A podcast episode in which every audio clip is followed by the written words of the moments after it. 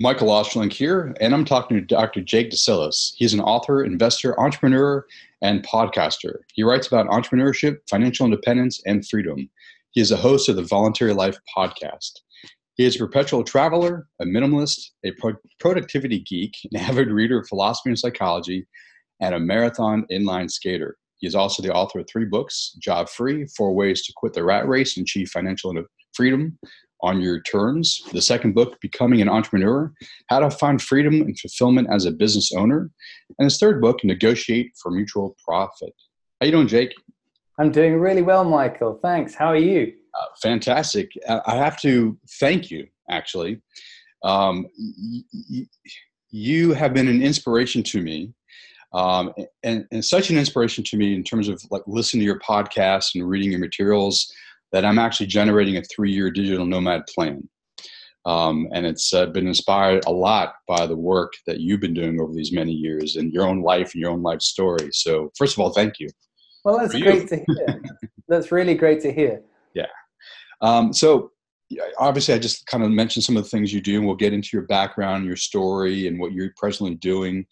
Um, but maybe you could start by telling us a little bit some of the formative experiences that you had that led you to the life that you now lead as a digital nomad, as a podcaster, as a traveler, as someone who's kind of exploring the world. And I also acknowledge too that uh, we both share libertarian sensibilities, so which I also appreciate about your work.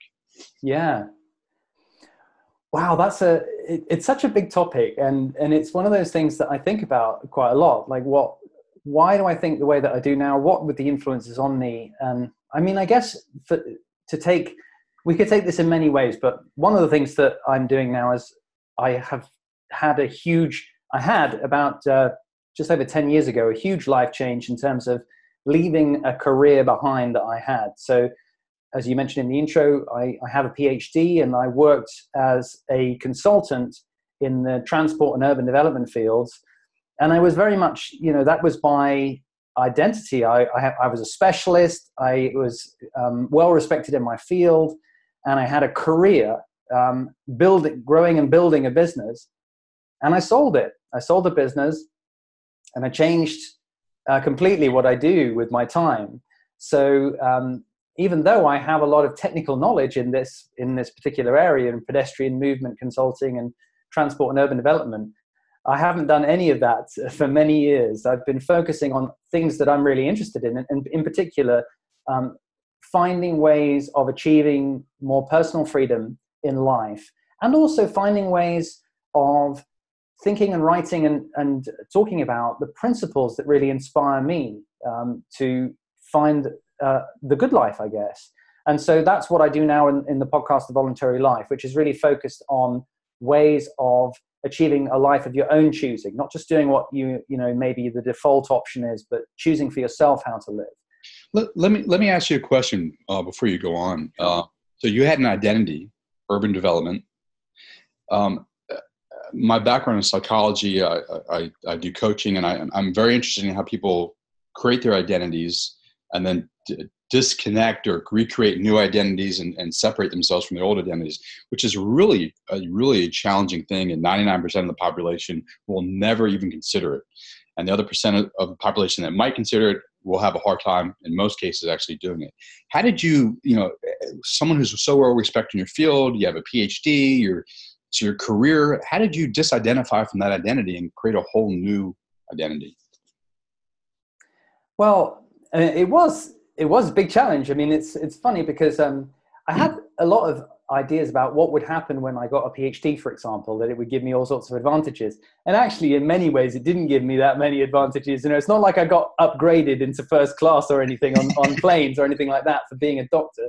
Um, uh, obviously, I'm not a medical doctor, but you know, um, but but it did give me advantages for sure in terms of a career identity, and it's very that can be very alluring too. It's nice to be a specialist and to be considered to be you know somebody who knows about this particular field and you you it's very easy to invest your ego in that and to and to you know enjoy being somebody who in some ways you know you're sort of looked up to as, as somebody who knows about this stuff. So and the thing is that for a long time i was so fascinated by the work that i did and so passionate about it and so interested in it that um, I was very happy pursuing that career and, and building that business um, because that's what I really wanted to do. I wanted to make the world better for pedestrians. I wanted to to um, right some of the bad design flaws that had happened, particularly in the 1960s, mm. uh, especially in, in in cities and urban areas. And so I was very passionate about that. What happened was that I I really lost my passion for that work and gained my and gained passion, I guess, for other things. And that came about through many things, partly because when you're actually working in the field that I was working in, it's very hard to make fundamental changes a lot of the time if you're dealing with, for example, uh, planning rules about how streets and buildings and cities must be designed that that have kind of ossified these bad design practices. And it's very hard to make changes at the uh, to change the whole of the planning system if you like. This is a very slow long term process so i encountered some you know some things that that i found disillusioning in some ways in the, in the work. Also just the general bureaucracy of dealing with local governments and stuff was also um, you know just a hassle. And, and as an entrepreneur you encounter quite a lot of barriers when you start a business. That teaches you a lot about uh, you know how difficult it is to create something new in the world and, and the, the, the barriers to doing so. But what i felt also was at the same time there were other things that i was getting more interested in like i was very focused on changing the world outside changing street networks to make the world better for pedestrians.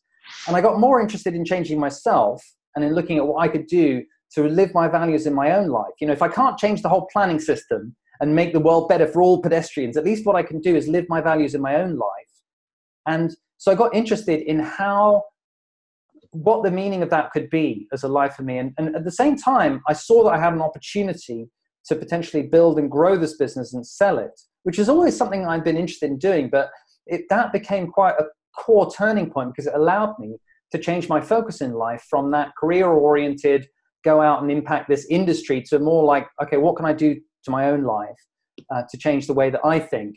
And that led to, you know, all the things that I talked about on the podcast and some of the things that you mentioned, like exploring travel and seeing different parts of the world, but also exploring what my values were when it comes to my own relationships and you know now i'm a parent thinking about what, how those values translate into parenthood and so forth so I, I, think that's what made the transition something that wasn't i mean it, although it was still uncomfortable and it's a lot it's quite challenging to leave one career behind and do something different i had the opportunity to do it because of the financial independence that selling the business gave me. But the most important thing is I had the drive to do it because I became passionate about writing and podcasting and, and doing the other things that I'm now doing.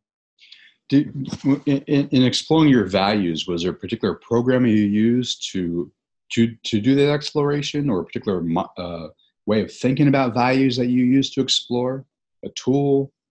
No, it was really just um, you mentioned. Uh, I'm, I'm, interested in libertarianism. It started out with an interest in in sort of ideas of liberty. As I was building a business, thinking about entrepreneurship and the ways that that's uh, there are barriers to that. Then I got more interested in thinking about how those values translate into my personal life. Mm-hmm. So I, especially through books like there's a book by Harry Browne called How I Found Freedom in an Unfree World, which is really you know he in a way that that was a, a very influential book for me because that he, he took the same approach of changing his focus onto his own life and thinking about how to move his values towards what he can do in his own life. And although I disagree with Harry Browne in some ways, I think he, you know, he's very inspiring to me the way that he did that. And so, really, in terms of it wasn't really a program; it was more just reading a lot of psychology and philosophy. And in particular, I started doing a psychology book club, um, and that's actually how um, my wife and I got to know each other was through oh, nice. doing the psychology book club, and nice. so I just became very interested. I'd got I'd been interested in psychology a bit through work. When I started to employ people, I needed to understand. I realized that I really needed to understand people a bit better. Um, but then, um, you know, when I started thinking about changing my own life in significant ways, I got more interested in psychology as well. So yeah, it's basically just looking at psychology and philosophy. So I'm going to put you on the spot regarding your wife. Do you remember which book you guys were reading when you guys met? Uh oh. On, to the next well, we, we we knew each other before the book club started, but we got to know each other much better through it. Right. And um, oh, No, I can't remember what the first books were. as long as you remember your anniversary, that's all that matters. yeah.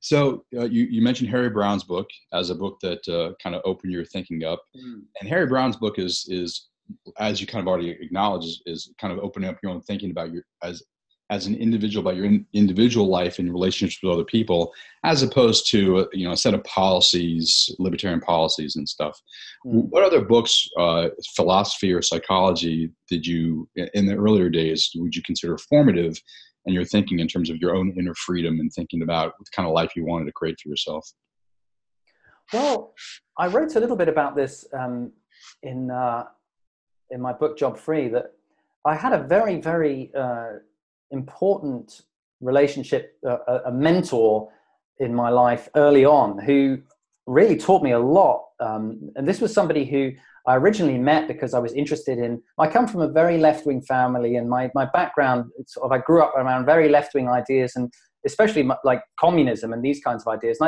I, I came to question all of that. And I met someone who had also been involved with those kind of uh, political ideas, but who had was essentially a self-made man. He was somebody who built his own business, um, and he's the first person who talked to me about the idea of achieving financial independence, and that that being something that is possible. And it was actually hearing. I think you know books can be great, but hearing somebody else who's actually doing something like that is incredibly inspiring and that was to me. So um, we became friends, and uh, in many ways, he was like a, a, big mentor to me. He almost got involved in the business that I started, but in the end, he didn't. Um, but he did help me a lot in, t- in, in starting the business that I did and so that i think was a, a, very formative influence on me was and i, I met him when i was in my uh, late teens and he was in his mid 20s and was already building a business so he was that bit ahead of me and i could see him build a business and move towards financial independence. The interesting thing is that he talked about uh, this goal of just making this was back in the in the 90s just making a, a million pounds and then retiring um, and that you know he mentioned that his idea was well you don't really need more than that if you want to just live a life where you can you know read books and think interesting ideas and stuff now in the end he went on to become fabulously wealthy and carried on earning lots of money. And I don't, uh, you know, I, I didn't follow the route that he did. And in many ways, I think, I think in some ways it's a shame that he did, abandoned the dream that he did have to mm. just um, quit the rat race because he didn't. He went in a different route and just became more and more involved in in uh, in uh, his work in many ways. I followed the original plan that I found so inspiring that he told me about, and I did sell my business and just give it up. Well, it, it, it's interesting to know that you had a, a, mentor who who kind of was your north star, and now you are playing that role for millions of other people through your podcast, through your books, et cetera, et cetera. So, uh, good on you for doing that. That's awesome. When, when you when you, you you obviously had some books that were formative. You had this relationship with this gentleman, kind of opened your eyes. What might you say were some of the emotional and mental roadblocks, if you had any, for creating this new life. Like you know going from someone i'm not saying this is necessarily just you but everyone you know kind of in the conventional space you you have a path kind of culture family drives you in a certain direction as opposed to you your kind of lifestyle design you're creating it for yourself.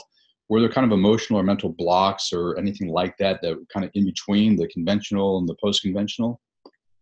Yeah i think you know it's in my case and I'm sure this is true with a lot of other people, it was very difficult for me to challenge the uh, ideals and beliefs that I was brought up with, especially in my family. I mean, my case is maybe a little bit more dramatic than some people because I was literally brought up, my mother was a revolutionary communist mm. who actually envisaged that there would be a communist revolution. And, and so, you know, I was brought up in, in, in many ways, it's a little bit like a fundamentalist religion to be brought up in, uh, in around that kind of environment and um, you know i think it's i think it's very difficult to take the ideas of your parents and to challenge them critically and think is that does that make sense to me? And is that are these the ideals that i actually agree with and believe in and want for my own life? So on a political level you know i i tried to i tried to make sense of communism when I was a teenager, and it just it just collapsed every time I tried to get closer to it. The ideas collapsed for me. It, it didn't make any sense. Um, and uh, the the person who in, in, my book I call him uh, I changed his name to Peter. The, but the person who was my mentor was was helpful in, in terms of that challenging that side of ideas because he'd also kind of given up on those sort of uh, those sort of um, I, that ideology. But not only that, you know, I, I've chosen to live a, a, different way to my parents. My parents broke up when I was very young and they were never married. And I've thought about what values I have in terms of wanting to raise a family and how I think, you know, what I think kids need and so forth.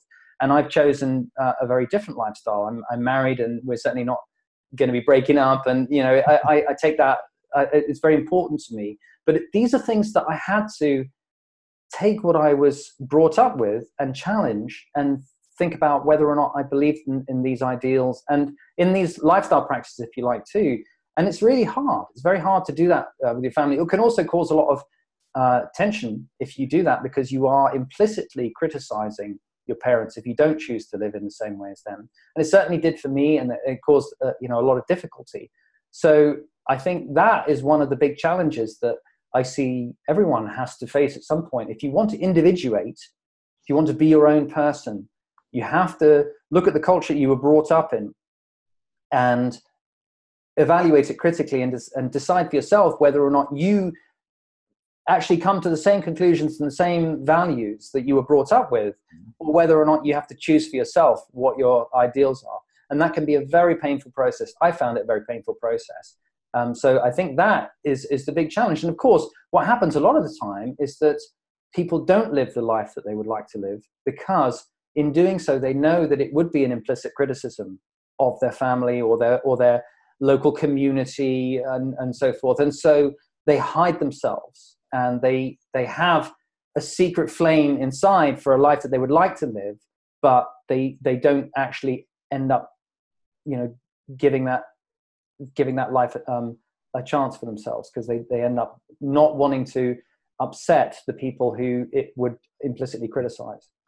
I, I find that as both a therapist and a coach that the majority of the people at least that I've worked with and most people who come to me actually want to do the growth and development thing but still run into the their biography their family dynamics their culture their religion their ethnicity you know all those kind of barriers to really express themselves fully as an individual so it's not surprising that you would, especially coming from pretty hardcore communist.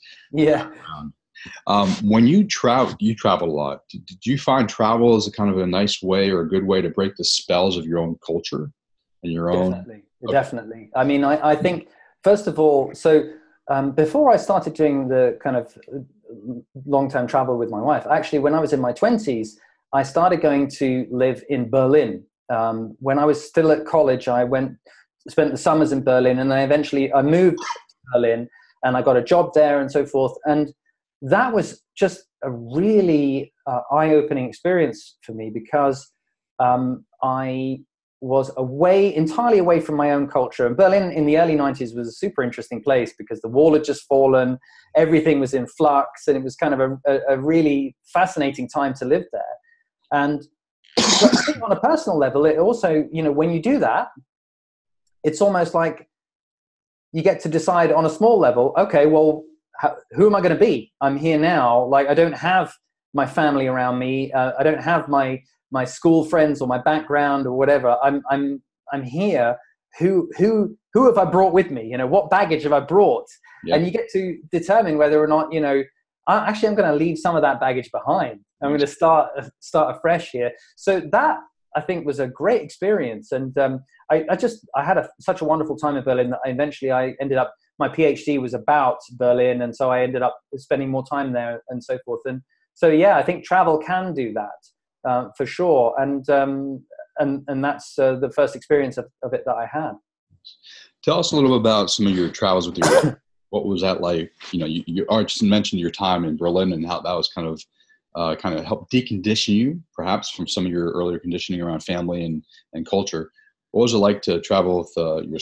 Were you married at the time, or did you guys get married after a while? What, was the relationship? No, we started we started traveling before we got married. Um, but we we, so we've been uh, through mostly in Latin America, just because we like going to warm places.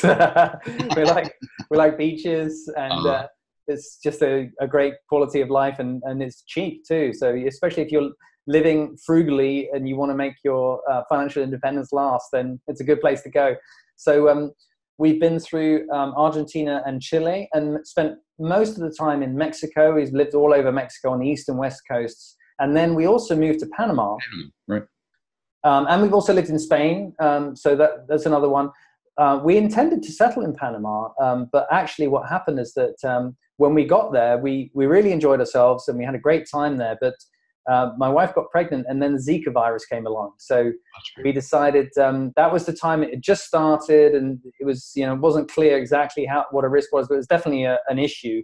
And we just decided we didn't want to risk it. So um, we came back to the UK, and my my daughter was born here. And then since then, we've been uh, traveling around Spain, mostly um, in uh, Spain, in, in um, Barcelona and in Catalonia.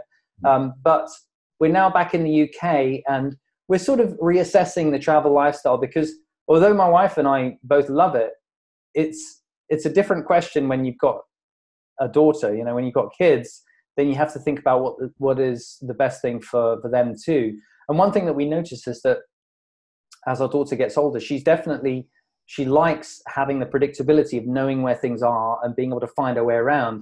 Mm-hmm. And when you travel, I mean, one of the the great things about travel is seeing new places and you know it, it's kind of fun to land somewhere new after six months and work out again where everything is and how it works and so forth. But it's a different thing i think if you're a kid because the world is already so new and different.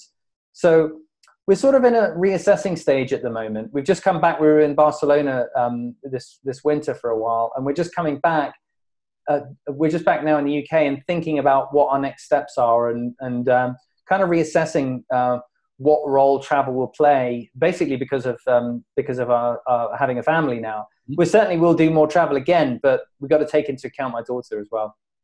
Right on. I, I think you make a point that I think it'd be good to kind of explore a little bit further. It's it's quite possible to create a design your own life based on your own values and, and be free in that way and not have to travel the world. I mean, you can, you and your family can still obviously stay in the UK and still have the kind of lifestyle you've created for yourself right? Yeah absolutely absolutely. I think um, travel is it's a wonderful thing to do but it's not the only aspect of living with more freedom. I mean if you go abroad if you go and live abroad then in a way a lot of people do that to escape bad relationships and to escape it's a, it's, a, it's an easy way of extracting yourself from a social environment that you want to have more freedom from. But you obviously bring yourself and your own issues with you. yeah. And so I think you can achieve a great deal more freedom in your own life if you, even if you don't travel, just by reassessing what it is, how it is that you want to live and what your relationships are about.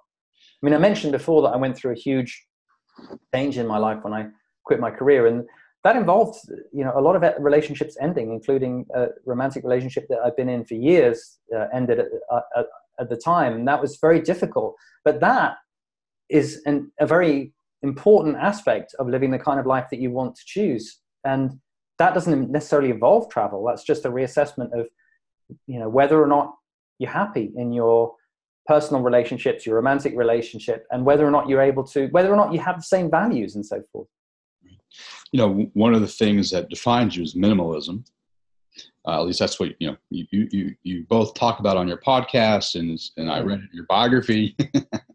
um, talk about both your how how is useful as part of your travel experiences, but also now that you're you're staying at least for the short term in the UK, maybe for the long term, how's that played a role in your life, both um, for both traveling and where you're stable, uh, uh, location wise, um, but also in terms of just developing the kind of free life you have created for yourself. Well, I had a great experience when I went through this. This is a sort of slow, slow um, change that happened after I quit my career.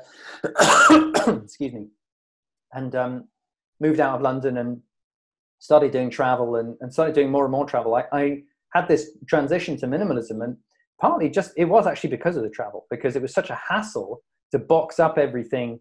Uh, every time we went away for six months, mm. we boxed up everything, um, put it all in storage, which cost money and was a little bit stressful, and was also an experience where I put all that stuff in storage and I just didn't miss it. You know, that was the an interesting thing.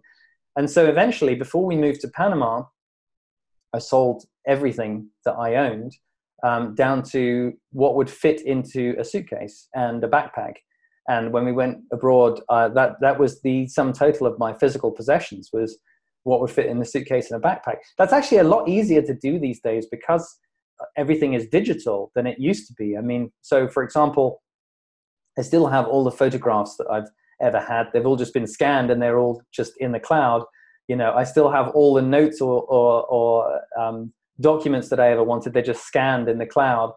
Um, so it's a lot easier to do if you want to preserve things that are meaningful for you. You can preserve the information, if you like, the digital copy.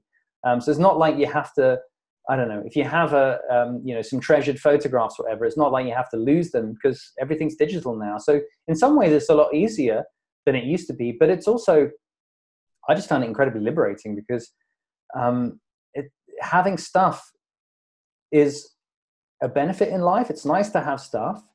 Phys- material possessions can can be you know can make life definitely more comfortable and easier, but they also have a certain cognitive load that you know having that stuff inside your he- inside your your life means that there's a little model of all that stuff in your head that you're kind of looking after, you know, right, and um, and so getting rid of it all down to being a being a minimalist is is it, it, it really relieves a lot of that cognitive load. This is again something though that it's a challenge now that um, now that I have a family because I don't think that uh, although because just because I'm a minimalist, it doesn't mean my daughter has to be. Mm-hmm. And so I have to I have to think about what is the right approach to her life. I mean, I'm not saying that like I, I should deliberately try and give her loads of stuff um, to kind of make it the opposite to me or anything. But I, I also think it's not necessarily just the default thing to say, right? Well, she's going to be a minimalist too. So you know, she has toys and stuff. I mean, she definitely doesn't have a lot uh, as as many as um, some kids do, but I'm not trying to impose minimalism on her, and that's something that we're sort of still kind of working out as well. You know, how do how do our specific lifestyle choices fit with raising somebody else who is going to be their own independent person? And some of these things, like you know, I don't think minimalism is an ethical issue. It's not like it's bad to have lots of stuff. I personally find it beneficial to be a, minim- a minimalist, but it's not like this is a, a, a really a no-brainer that my daughter must be a minimalist. You know, mm-hmm. maybe she's not going to want to do that and so uh, that's that's kind of the kind of thing that being a parent forces you to to think through it's like just it's interesting just as i've got myself clear for myself okay these are the values that i want to live by. Now it's like oh wait a minute. What about my daughter? Does she have to live by them too? So she's going to grow up she's going to be a maximalist communist with a nine to five job will have for like 70 years. Oh that would be depressing. Um, one of the things you talk a good bit about on your podcast, I think you just had a recent podcast within the past six months, is on education. Brought mm. up your daughter. Um, not to put you on the spot, but you know, once she gets to the age of schooling, if that's in fact part of her education, I make distinctions between schooling and education.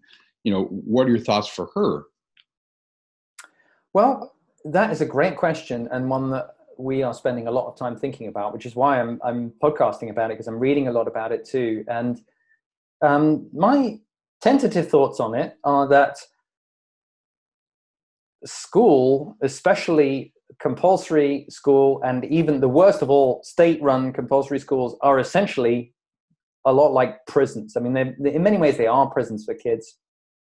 I know when I look back on my school experience, I had a really bad time in a lot of my schools. I mean, I was in quite violent schools. So some mm. of the schools that I was in were, were definitely uh, worse than they can be if you're in a, you know, a, an easier, nicer neighborhood. But um, even in nice neighborhoods, I think, you know, schools, I, I, I feel very critical of the whole experience of school that I had. And also, I don't want to put my daughter in a situation where she's kind of in something that's more or less a prison. Um, I think if my daughter is super interested in going to a particular school, I would have absolutely no problem with that if that was what she wanted to do. The difficulty is, you know, if she doesn't want to be in school, um, then what's the best thing for her to do? And there are obviously alternatives, homeschooling and unschooling and, and these kinds of things. So that's what I'm interested in and, and what I'm thinking about at the moment. There's a book by John Holt called Instead of Education, where he made a distinction that makes total sense to me, where he, in his book, he makes this distinction between what he calls schools with a capital S and schools with a little s. And basically, the idea is if you choose to go and learn from somebody who you consider to be wise or helpful or, or, or whatever, that is a totally different thing to being put in a school. So, for example, if I decide that I want to learn a foreign language and I go to a language center and I, I pay for lessons in this language, I'm making that choice. And maybe we're all sitting in rows and there's a teacher at the front. That's fine. It's still my choice to do it. That it's a totally different thing if someone forces me to go and sit in a class and said, "You've got to learn this language now. This is what you're doing," right? So that's the way I, I like to think about it. It's it, the issue is is the compulsion that's and and what goes along with that is all of the other things that make school feel like a prison. And ultimately, I do agree with John Holt that his, his what he basically said about school was that school teaches one lesson that's more important than any of any of the other lessons, which is it teaches kids that you don't know what you're doing and you're here whether you like it or not and we will decide for you what it is that you know you you will be doing with your day and so that is kind of that's very much like the way that a prison feels. And so I don't know what we're going to do. I know that if my daughter is super keen on a school, we'll, we'll definitely, um, you know, do our best to get her into it, whatever, whatever it is. But in the time before she's able to make that kind of decision and is old enough to, you know, to really understand that stuff, we'll have to make decisions for her. And we'll definitely be looking at some kind of alternative to just, you know, a um, typical uh, state school, I guess. Yeah, I, find it interesting here in the here in the states. That's where I am. Uh, Self governance is kind of foundational to our whole whole system, and yet all our institutions are anti self governance.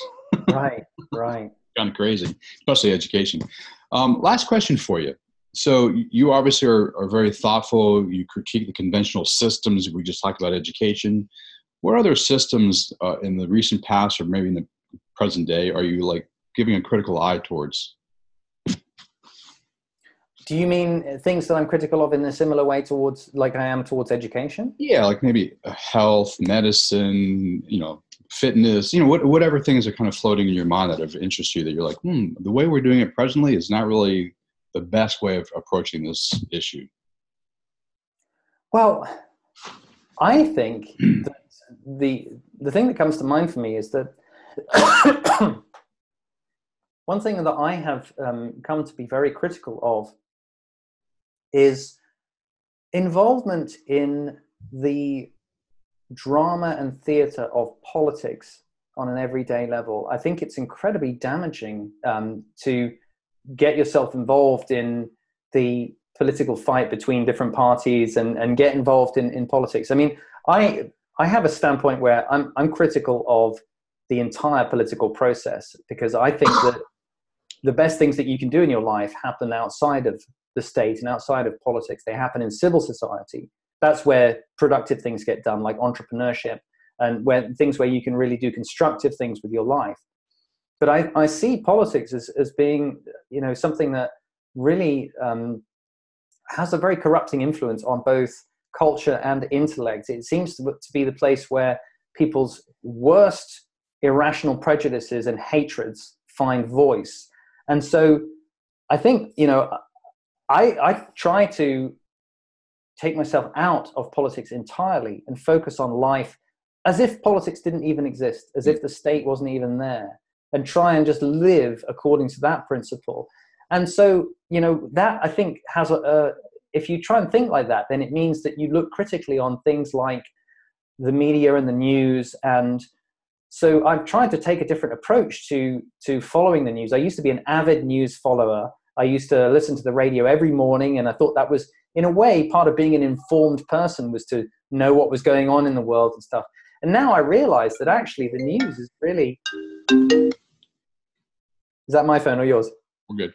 Yeah, um, the news is really just, it should be called the bad news because really all it is is a constant stream of uh, uh, stories that are either supposed to get you angry or scared.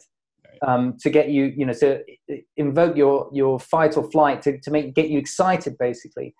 And there's so much incredible stuff happening in the world that people are not aware of because of the way that the news focuses on the on the negative stuff. You know, people don't realize that we're living in a time where poverty has been dramatically reduced worldwide, where we're actually living in an incredibly positive, constructive time to be alive. It's just politics is the is the bad stuff. It's the the good stuff's happening kind of off camera, if you like. Right, right, right. So so that's I think um, one thing that I think you know it's it's it engulfs a huge amount of everyone's time energy and emotional effort is involvement in politics and i think actually you know all of the good things that humans do happen outside the political sphere nice um, I, I, agree